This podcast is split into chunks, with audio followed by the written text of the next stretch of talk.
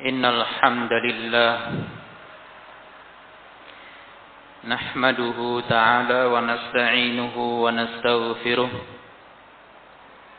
ونعوذ بالله من شرور أنفسنا ومن سيئات أعمالنا من يهده الله فلا مضل له ومن يضلل فلا هادي له أشهد أن لا إله إلا الله وحده لا شريك له وأشهد أن محمدا عبده ورسوله. يا أيها الذين آمنوا اتقوا الله حق تقاته ولا تموتن إلا وأنتم مسلمون. يا أيها الناس اتقوا ربكم الذي خلقكم من نفس واحدة وخلق منها زوجها وبث منهما رجالا كثيرا ونساء. واتقوا الله الذي تساءلون به والأرحام. إن الله كان عليكم رقيبا. يا أيها الذين آمنوا اتقوا الله وقولوا قولا سديدا. يصلح لكم أعمالكم ويغفر لكم ذنوبكم ومن يطع الله ورسوله فقد فاز فوزا عظيما. أما بعد فإن أصدق الحديث كتاب الله. وخير الهدي هدي محمد صلى الله عليه وآله وسلم. وشر الأمور محدثاتها فإن كل محدثة بدعة وكل بدعة ضلالة وكل ضلالة في النار. معاشر المسلمين جماعة صلاة جمعة yang dirahmati oleh Allah Mari kembali kita memuji dan bersyukur kepada Allah Subhanahu wa taala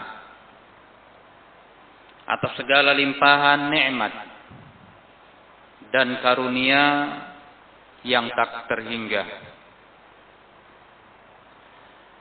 Kiranya bisa kita jadikan sebagai pendorong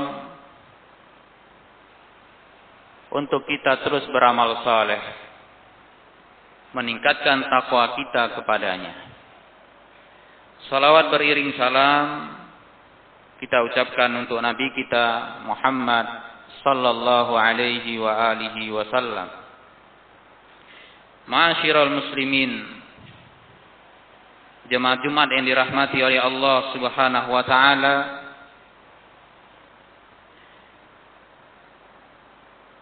Mari kembali kita mengingat firman Allah Subhanahu wa taala yang berbunyi ya ayyuhan nas wahai segenap manusia Uzkuru ni'matallahi alaikum. Ingatlah nikmat Allah yang dianugerahkan kepada kalian. Hal min khaliqin ghairullah yarzuqukum minas sama'i wal ard? Apakah ada pencipta selain Allah yang memberi kalian rezeki dari langit dan bumi? Jemaah sekalian yang dirahmati oleh Allah Subhanahu wa taala. Tentu kita menyadari bahwa Allah Subhanahu wa taala zat satu-satunya yang memberikan rezeki, memberikan segala kenikmatannya kepada kita. Allah telah menyempurnakan kepada kita kenikmatan-kenikmatannya. Anugerah-anugerahnya. Dan Allah telah memerintahkan kita untuk bersyukur kepadanya. Dan Allah janjikan kepada kita bila mana kita senantiasa bersyukur kepadanya, pasti Allah akan tambahkan kenikmatan itu. Dan juga sebaliknya Allah janjikan kepada kita jika kita tidak bersyukur kepadanya, Allah akan ganti kenikmatan itu dengan azab yang pedih darinya.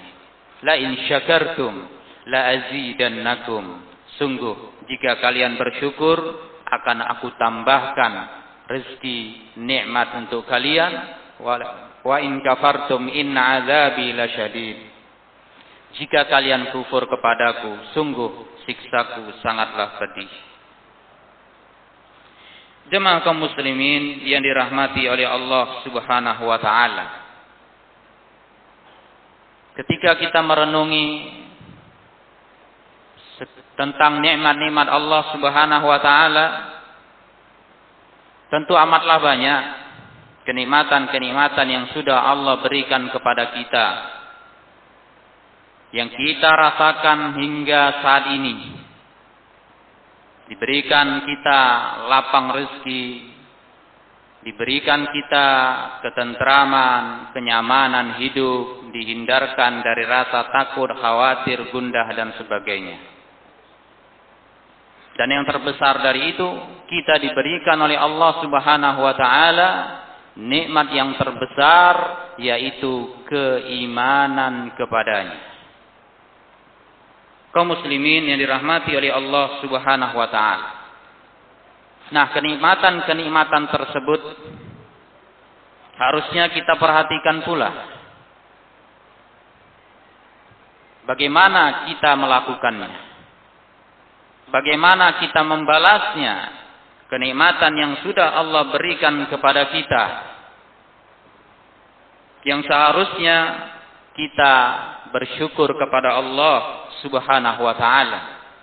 Bukan malah kufur terhadap apa yang telah diberikan olehnya. Kita harus terus mengingat kisah-kisah orang terdahulu dari kalangan orang-orang yang mereka mengingkari kenikmatan-kenikmatan Allah. Mereka melakukan kesombongan di muka bumi. Sehingga dengan mengingat kisah tersebut menjadikan kita lebih waspada, senantiasa berhati-hati agar jangan sampai kita merasakan azab yang ditimpakan kepada mereka. Maka dari itu jamaah yang muliakan oleh Allah, senantiasalah bersyukur kepada Allah, jangan kufur kepadanya. Senantiasa ingat kepada Allah, jangan lupa kepadanya. Senantiasa mentaati Allah Subhanahu wa taala jangan melakukan maksiat kepadanya. Jangan kita termasuk dari orang-orang yang mengganti kenikmatan-kenikmatan yang diberikan oleh Allah, malah kita ganti dengan kekafiran kepadanya.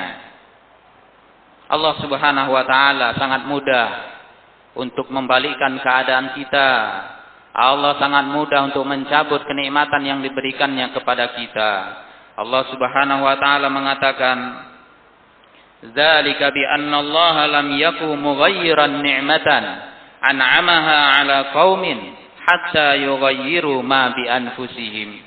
Sesungguhnya Allah Subhanahu wa taala tidak akan merubah kenikmatan yang Allah anugerahkan kepada suatu kaum hingga kaum itu sendiri yang mereka merubah diri-diri mereka dengan melakukan kekufuran kepada Allah Subhanahu wa taala. Jemaah yang dimuliakan oleh Allah Subhanahu wa taala. Tentunya kita sebagai seorang muslim harus senantiasa bersyukur kepada Allah Subhanahu wa taala. Syukur dengan sebenar-benarnya. Maka dari itu kita mesti mengetahui bahwa syukur memiliki tiga rukun. Yang mana jika seorang hamba memenuhi tiga rukun tersebut, barulah dia dikatakan seorang hamba yang benar-benar bersyukur kepada Allah Subhanahu wa taala. Maka pertama jemaah yang dimuliakan oleh Allah yang perlu kita ketahui rukun dari syukur adalah mengakui kenikmatan yang diberikan oleh Allah Subhanahu wa taala di dalam hati kita. Artinya, kita mengakui bahwa nikmat-nikmat yang datang kepada kita, yang sampai kepada kita, itu datangnya dari Allah Subhanahu wa taala, merupakan anugerah dan kebaikan dari Allah Subhanahu wa taala. Dan bukan berasal karena kekuatan, karena daya dan upaya kita. Ini pengakuan di dalam hati, rukun yang pertama. Mengakui kenikmatan tersebut di dalam hati. Kemudian rukun yang kedua jamaah yang dimuliakan oleh Allah adalah menceritakan kenikmatan-kenikmatan tersebut secara zahir, maka kita menyanjung Allah, memuji Allah dengan lisan kita, bersyukur kepadanya, dan kita tidak menyandarkan ketika berbicara kita tidak menyandarkan kenikmatan-kenikmatan tersebut kepada selain Allah Subhanahu wa taala. Ini mengingatkan kita jemaah yang dimuliakan oleh Allah tentang kisah Qarun. Kisah Qarun yang diberi anugerah oleh Allah Subhanahu wa taala harta kekayaan yang melimpah ruah. Harta benda yang sangat banyak, hingga gudang hartanya pun kuncinya pun sangat banyak berat untuk diangkat oleh orang-orang yang kuat hingga diriwayatkan dijelaskan oleh ulama tafsir bahwa kunci-kuncinya tersebut sangat banyak dan sulit untuk diangkat oleh orang-orang yang memiliki kekuatan atau bahkan kalau bila mana dia pergi kunci-kuncinya itu diangkut oleh puluhan ekor bigol Jemaah kaum muslimin yang dirahmati oleh Allah Subhanahu wa taala. Qarun ini yang dijelaskan oleh ulama tafsir, dia termasuk dari kaumnya Nabi Musa. Bahkan kebanyakan dari ulama tafsir menjelaskan sepupunya Nabi Musa alaihi salam. Allah menceritakan tentang Qarun. Ketika Qarun diberi nasihat oleh kaumnya Allah menceritakan kata Allah Subhanahu wa taala La tafrah Innallaha la yuhibbul farihin.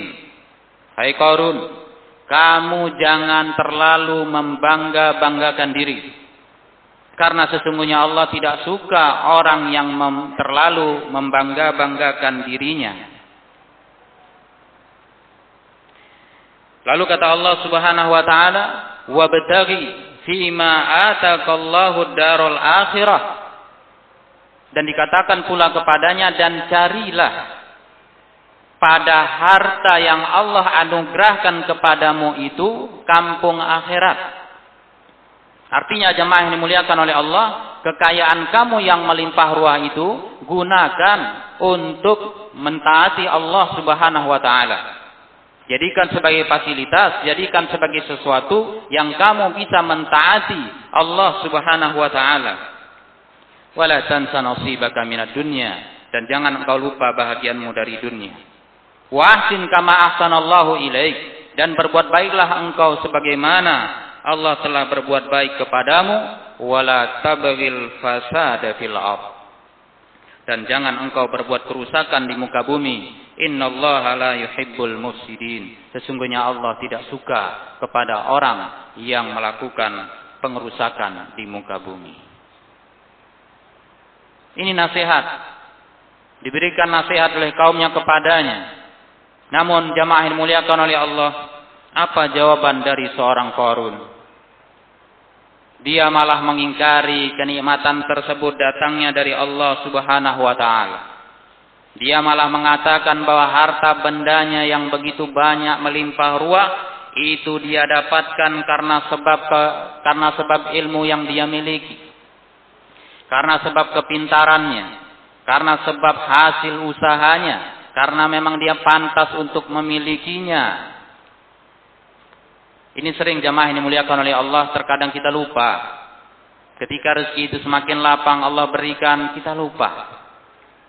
Bahwa semua itu adalah titipan Allah. Bahwa semua itu adalah Allah yang memberikan kepada kita. Hingga kita berpikir bahwa itu karena pandainya kita berusaha. Karena pandainya kita mencari rezeki. Lupa kita menyandarkannya kepada Allah subhanahu wa ta'ala. Tingkah korun yang kita tiru. Jemaah kaum muslimin yang dirahmati oleh Allah subhanahu wa ta'ala. Sehingga korun mengatakan, Innama utituhu ala ilmin indi. Sesungguhnya aku dapatkan harta benda tersebut. Kekayaan tersebut karena ilmu yang ada pada diriku. Maka bagaimana hasilnya jemaah yang dimuliakan oleh Allah dari keangkuhan, kesombongan korun tersebut hasilnya sangat mengenaskan, sangat buruk. Allah membalas tindakannya itu sebagai pelajaran untuk orang-orang setelahnya, yaitu Allah tenggelamkan dia, Allah tenggelamkan dirinya beserta dengan harta bendanya ke dalam bumi sehingga dia terus berada di, di dalam bumi hingga datangnya hari kiamat. Na'udzubillah min dzalik. Jemaah kaum muslimin yang dirahmati oleh Allah. Bila mana kita kufur kepada Allah, sebanyak apa pun harta yang kita miliki, itu mudah bagi Allah untuk membalikkannya, untuk merenggutnya, untuk merampasnya dari kita. Maka hati-hati jemaah ini muliakan oleh Allah Subhanahu wa taala. Sandarkanlah kenikmatan tersebut dari Allah Subhanahu wa taala. Kemudian rukun yang ketiga bahwa kenikmatan yang kita dapatkan itu hendaknya kita gunakan di dalam ketaatan kepada Allah Subhanahu wa taala. Jadikan sebagai sesuatu yang bisa kita gunakan untuk mentaati Allah semakin mempermudah kita taat kepada Allah sebagai fasilitas kita untuk terus mentaati Allah Subhanahu wa taala. Maka ketika kita menggunakan nikmat Allah Subhanahu wa taala di dalam bermaksiat kepadanya, berarti kita kufur nikmat. Nauzubillah min dzalik. Bila mana seseorang menggunakan kesehatannya, kekuatan yang Allah berikan kepadanya, harta yang lapang Allah berikan kepadanya, malah digunakan untuk maksiat kepada Allah Subhanahu wa taala, sungguh ini adalah perbuatan kufur kepada Allah Subhanahu wa taala. Maka tiga rukun ini jemaah yang dimuliakan oleh Allah harus terkumpul pada seseorang hingga orang tersebut benar-benar bersyukur kepada Allah Subhanahu wa taala. Syukur dengan hati, syukur dengan lisan, syukur dengan anggota badan. Dia yakini di hatinya bahwa itu datang dari Allah, kemudian dia ucapkan di lisannya, itu semua hanya nikmat, uh, itu semua karunia, anugerah dari Allah Subhanahu wa taala, lalu dia pakai untuk melakukan ketaatan, ketaatan kepada Allah Subhanahu wa taala. Aku ma sami'tum fastaghfirullah li wa lakum fastaghfiru innahu huwal ghafurur rahim.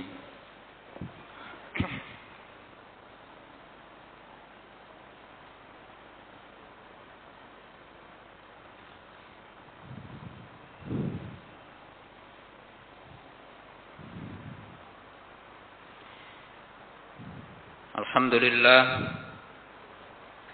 والصلاة والسلام على رسول الله وعلى آله وصحبه وموالاه أما بعد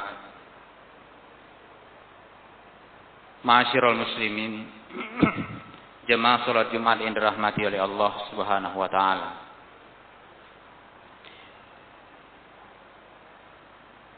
Para rasul alaihi salam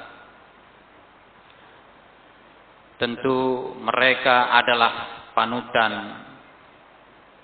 yang sempurna bagi seorang muslim. Mereka adalah contoh. Mereka adalah figur yang harus ditiru oleh setiap muslim. Kita dapati jamaah kaum muslimin yang dirahmati oleh Allah Subhanahu wa taala. Para rasul mereka adalah orang yang paling sempurna syukurnya kepada Allah Subhanahu wa taala. Sehingga kita dapati Allah Subhanahu wa taala menyanjung Nabi Nuh alaihi salam bahwa beliau adalah hamba Allah Subhanahu wa taala yang senantiasa bersyukur kepadanya, abdan syakura. Demikian pula kita dapati Nabi Daud alaihi salam, demikian pula Nabi Sulaiman alaihi salam, Allah berikan kepada keduanya Nabi Daud dan juga Nabi Sulaiman. Nabi Daud, ayah dari Nabi Sulaiman, Allah berikan kepada keduanya kenikmatan-kenikmatan yang begitu banyak. Ilmu dan kelebihan-kelebihan yang begitu banyak Allah berikan kepada mereka. Ilmu, kekuatan, dan segalanya Allah berikan kepada mereka. Lihat jemaah yang dimuliakan oleh Allah Subhanahu wa taala, namun kelebihan yang begitu banyak Allah berikan kepada mereka, mereka tidak lupa. Mereka tidak lupa mengakui kenikmatan-kenikmatan Allah Subhanahu wa taala. Tidak lupa. Mereka mengakui kenikmatan Allah Subhanahu wa taala dengan mengucapkan Alhamdulillah alladzi faddalana ala kathirim min ibadihil mu'minin. Segala puji hanya bagi Allah yang telah memberi anugerah kepada kami atas kebanyakan hamba-hambanya yang beriman. Tetap ingat jemaah yang dimuliakan oleh Allah. Senantiasa menyandarkan kenikmatan tersebut kepada Allah subhanahu wa ta'ala. Demikian pula jamaah yang dirahmati oleh Allah Subhanahu wa taala, kita dapati Nabi Yusuf bin Ya'qub alaihi wassalam. Allah berikan kepadanya kekuasaan. Allah jadikan beliau sebagai pemegang bendahara negara. Dan Allah berikan kepadanya ilmu. Ilmu mentakwil, mentafsir mimpi Jemaah kaum muslimin yang dirahmati oleh Allah Subhanahu wa taala, begitu pula yang akhirnya Allah menyempurnakan nikmatnya kepada beliau dengan menghimpun kembali keluarga beliau, ayahnya dan saudara-saudaranya. Namun beliau jemaah yang muliakan oleh Allah, apakah lupa kepada Allah? Tidak. Beliau menyadari hal itu sehingga beliau mengatakan, Rabbi ataitani minal mulki. Beliau mengatakan, wahai Rabbku, engkaulah yang telah memberikan kepadaku kekuasaan. Wa 'allamtani min ta'wilil ahadith dan engkaulah yang telah mengajarkan kepadaku dari menafsirkan mimpi. Fatiras samawati wal ar, engkaulah pencipta langit maupun bumi. Anta waliyi, engkau adalah waliku Fit dunya wal akhirah, dunia akhirat. Tawafani muslimah. Beliau minta kepada Allah, wafatkanlah ya Allah, wafatkan diriku sebagai seorang muslim wa alhiqni bis salihin dan pertemukan aku dengan orang-orang saleh. Jemaah kaum muslimin yang dirahmati oleh Allah, Begitu besar, begitu banyak karunia yang Allah berikan kepada mereka, para nabi, namun mereka tidak lupa. Nah, kenapa dengan kita jamaah yang muliakan oleh Allah, baru secuil, baru seujung kuku, namun sudah lupa kepada Allah subhanahu wa ta'ala, sudah membanggakan diri, mengangkat diri, menyombongkan diri di hadapan manusia. Na'udzubillah min dzalik. Ini sungguh tidak pantas jemaah yang dimuliakan oleh Allah sungguh tidak pantas dilakukan oleh seorang muslim. Ingatlah kepada Allah. Semua datang dari Allah, semua pemberian Allah, semua adalah titipan dari Allah Subhanahu wa taala. Gunakan untuk mentaatinya. Dan Nabi kita Muhammad sallallahu alaihi wa alihi wasallam, beliau penutup para nabi, manusia yang paling sempurna, rasul yang paling dekat dengan Allah Subhanahu wa taala, beliau pun kita dapati dalam rangka bersyukur kepada Allah Subhanahu wa taala, beliau salat malam dengan lama hingga kedua tumitnya terpecah-pecah karena lamanya tegak. Dikatakan oleh istrinya kepadanya, "Lima taf'alu hadza wa qad ghafarallahu laka ma taqaddama min dzambika wa ma ta'akhkhar." Wahai Rasul, kenapa kamu salat sampai seperti ini? Padahal kan Allah Subhanahu wa taala sudah menjamin mengampunkan dosa-dosamu yang lalu maupun yang akan datang. Apa jawaban dari Rasul sallallahu alaihi wa alihi wasallam? Ternyata bukan itu yang beliau ragukan. Ternyata kata Rasulullah sallallahu alaihi wasallam, "Afala akuna abdan syakura." Kata Nabi, tidakkah layak aku menjadi hamba yang senantiasa bersyukur kepada Allah Subhanahu wa taala. Ternyata itu yang dilakukan oleh Rasulullah sallallahu alaihi wasallam dalam rangka menunjukkan rasa syukur beliau kepada Allah Subhanahu wa taala. Maka jamaah kaum muslimin yang rahmati oleh Allah Subhanahu wa taala, sekali lagi bahwa para nabi adalah panutan kita. Maka tirulah mereka Lihatlah bagaimana syukur yang mereka lakukan kepada Allah Subhanahu wa taala agar kita senantiasa bisa bersyukur kepada Allah Subhanahu wa taala tidak lupa diri. Bersyukurlah kepada Allah Subhanahu wa taala jemaah yang dimuliakan oleh Allah dengan hati, dengan lisan, dengan anggota badan. Demikianlah Allah taala alam mudah-mudahan bermanfaat bagi kita semua. Subhanakallahumma bihamdik asyhadu an la ilaha illa anta astaghfiruka wa atubu ilaik walhamdulillahi rabbil alamin. Aqimussalah.